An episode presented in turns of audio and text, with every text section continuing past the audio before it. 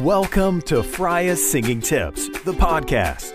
This show is all about helping you become the best singer you can possibly be. Get practical tips, discover the awesomeness of your voice, and learn how to achieve your goals as a singer.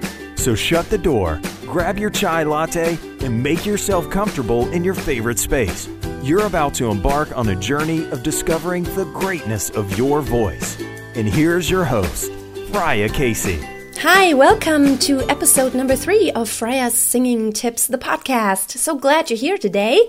And today I wanted to talk about a subject that has followed me around throughout my whole life, and that is can you sing in just about any genre? Now, I've always been someone who has sung in just about every genre. I mean, in one show, I would sing opera, and I would sing jazz, I would sing pop, I would sing soul, I would sing gospel. And that's actually one of the reasons why I get booked a lot of times. So the question is can you actually do it? And if so, um, what is it that you need to pay attention to? So I'm going to answer that question today. Singing in every, just almost every genre. That's what I do. And when I think back, when I had classical training, it was always like a lot of people tried to tell me, oh, but this is not good for your voice if you sing pop and all that stuff. I think it's nonsense. I think you can sing in all kinds of genres if you do it right. And uh, I'm proof of that. And you're not going to hurt your voice as long as you do it right technically. I had a great interview with Sean Wieg, and he also he is a trained opera singer, but he also sings in almost every genre. Now for women, it's a little harder because in classical, women sing mainly in head voice. We're going to talk about that some more. I wanted to talk to you about singing different genres, but you could sing classical. It was kind of semi-classical. It was with head voice, but it wasn't totally ah, singing out loud like this. Um, I may do that sometime though. Now, the thing is, you've got to always be aware of the fact that the technique is totally different. And that's really important. Now, especially for women, for, la- for you ladies out there, it's a hard thing sometimes to separate that head voice singing and chest voice singing. So that's the first step you need to take whenever you you know, you want to sing different genres and you don't want to be like, okay, I'm never going to sing head voice. I'm never going to sing classical. Maybe you want to do something semi-classical or something like Phantom of the Opera, for example. That's also more in the classical area. So in order to do that, you do need to sing in your head voice. But also when you sing pop and you do something like Whitney Houston ballad, you don't want to sing classically. You don't want to sound like that. That would be totally wrong. You can't go, Give me one moment in time. And nobody wants to hear that. Give me one moment in time. People want to hear chest voice. That's what's expected. That's the style.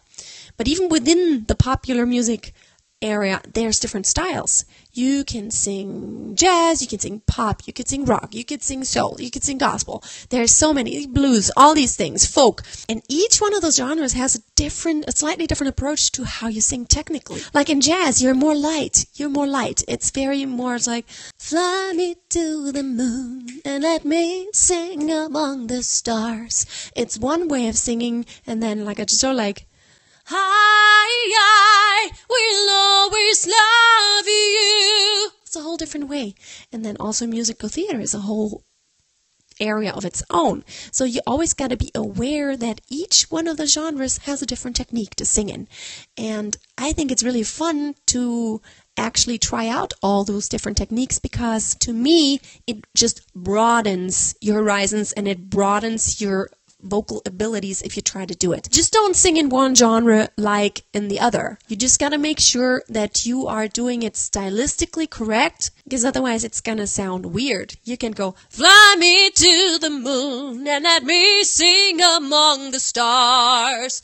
That would be too much. So you gotta always be in good taste. And in order to do that, I think the first step is really to get your registers straight. Get your chest voice straight, your head voice, and the transitions are so important. Your passaggio, where is it, and how do you transition into one or the other register? Also, your mixed register, or the amount of breathiness, the amount of lightness or heaviness that's in your voice. I think you can learn all that.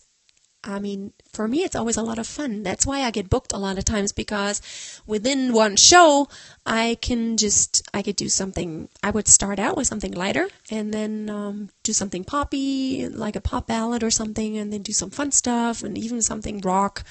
And then I'll flash everyone and just pull out an opera aria and but I could really do it you know convincingly and that's people are always totally shocked and like oh my god you could sing you could really sing and as funnily it's a funny thing because usually when I sing opera, that's the first thing people say, oh, you can really sing. It's like, I mean, the other stuff you have to really sing too. I don't know what people mean by that, but I guess it's due to the fact that as an opera singer, people have this like you have to really do a lot of formal training, many years, and you it's all got to be so perfect.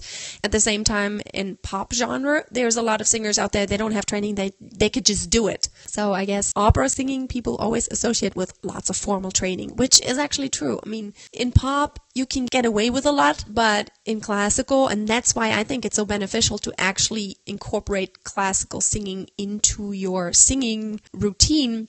It's got to be clean. It's got to be clear. It's got to be so exact. And um, that's why classical is so good.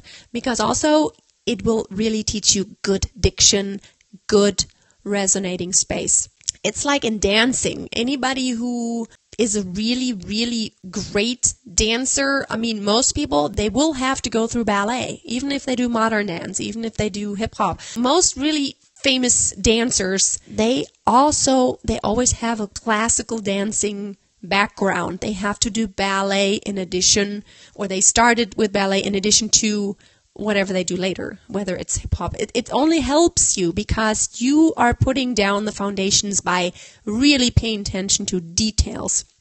And then you can stray from that very clean and very exact and very rigid to be a little bit more free and experience, you know, and experiment around and improvise a little bit more. But you're going to get so much better with your improvising if you have that foundation of the very, very clean and clear.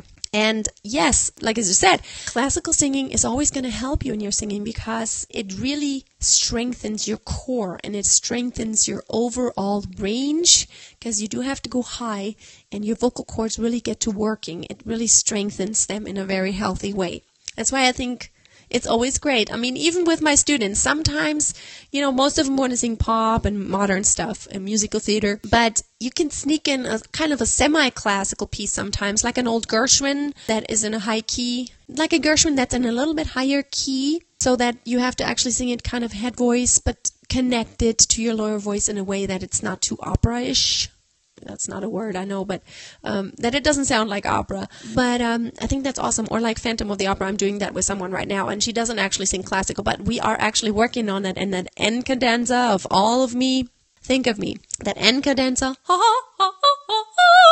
Yeah, we're working on that, and we're actually getting it. She already told me she has a feeling that she's getting so much better in the middle just because we have been working on that top and opening up that space when you actually sing those top notes classically. It just it makes the middle so much easier because you realize oh i could have that much space and it's not that hard. Wow!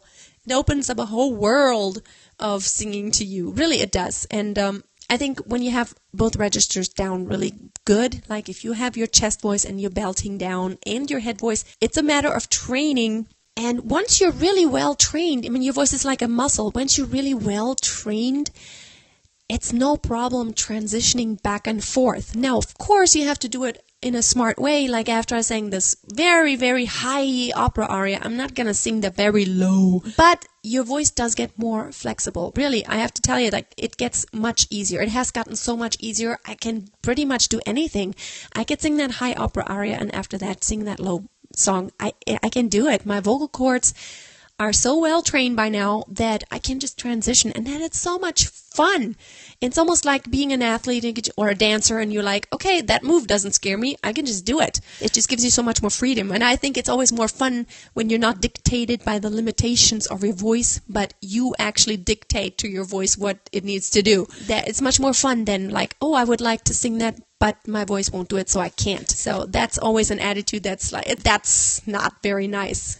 Thank you, thank you, thank you so much. Do check out my blog, freyaSingingTips.com. There's a great audio program that you can download, almost 30 minute program for your vocal warm up routine. I made that just for my students because they always wanted to do something like when they're not here with me. So you could just use that on a daily basis. And I guarantee you you will see some great improvement because it's not just a vocal warm up it's like a workout it's like a vocal workout you guys have a wonderful day and then thursday another q&a and in friday another freya singing tips video on my youtube so check that out and See you tomorrow. Bye. So, I hope you enjoyed today's podcast. If you did, I would really love it if you helped me out by jumping over onto iTunes and leaving me a review so other people can see that this podcast exists. And other than that, I'm just going to wish you a wonderful day and don't forget to tune in next time. And also, always keep on singing and always keep a song in your heart. Bye.